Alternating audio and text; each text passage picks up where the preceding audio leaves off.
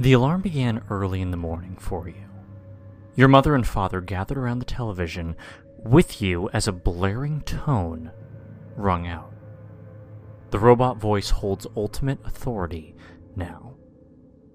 Severe weather alert for eastern seaboard. This is a severe weather alert being broadcasted at the request of the National Weather Service.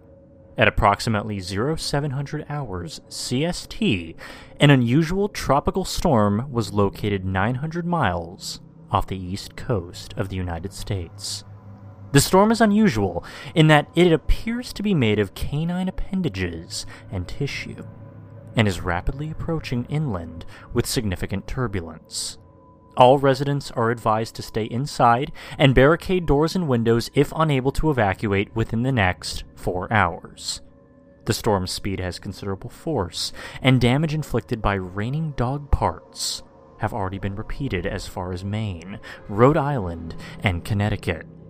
Do not approach projectiles while they are still animate. Do not attempt to chase down runaway pets. A little confused, your parents look out the window.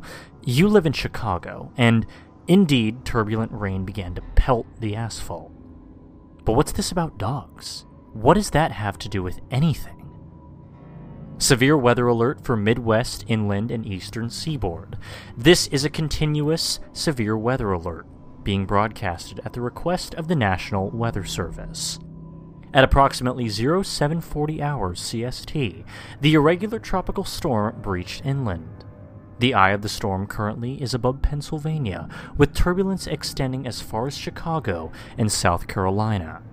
Insulation of all openings, including doors and windows leading into your home, is recommended.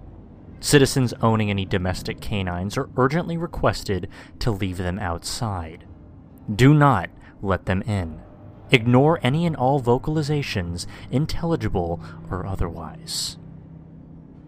And with that, your blood turns cold.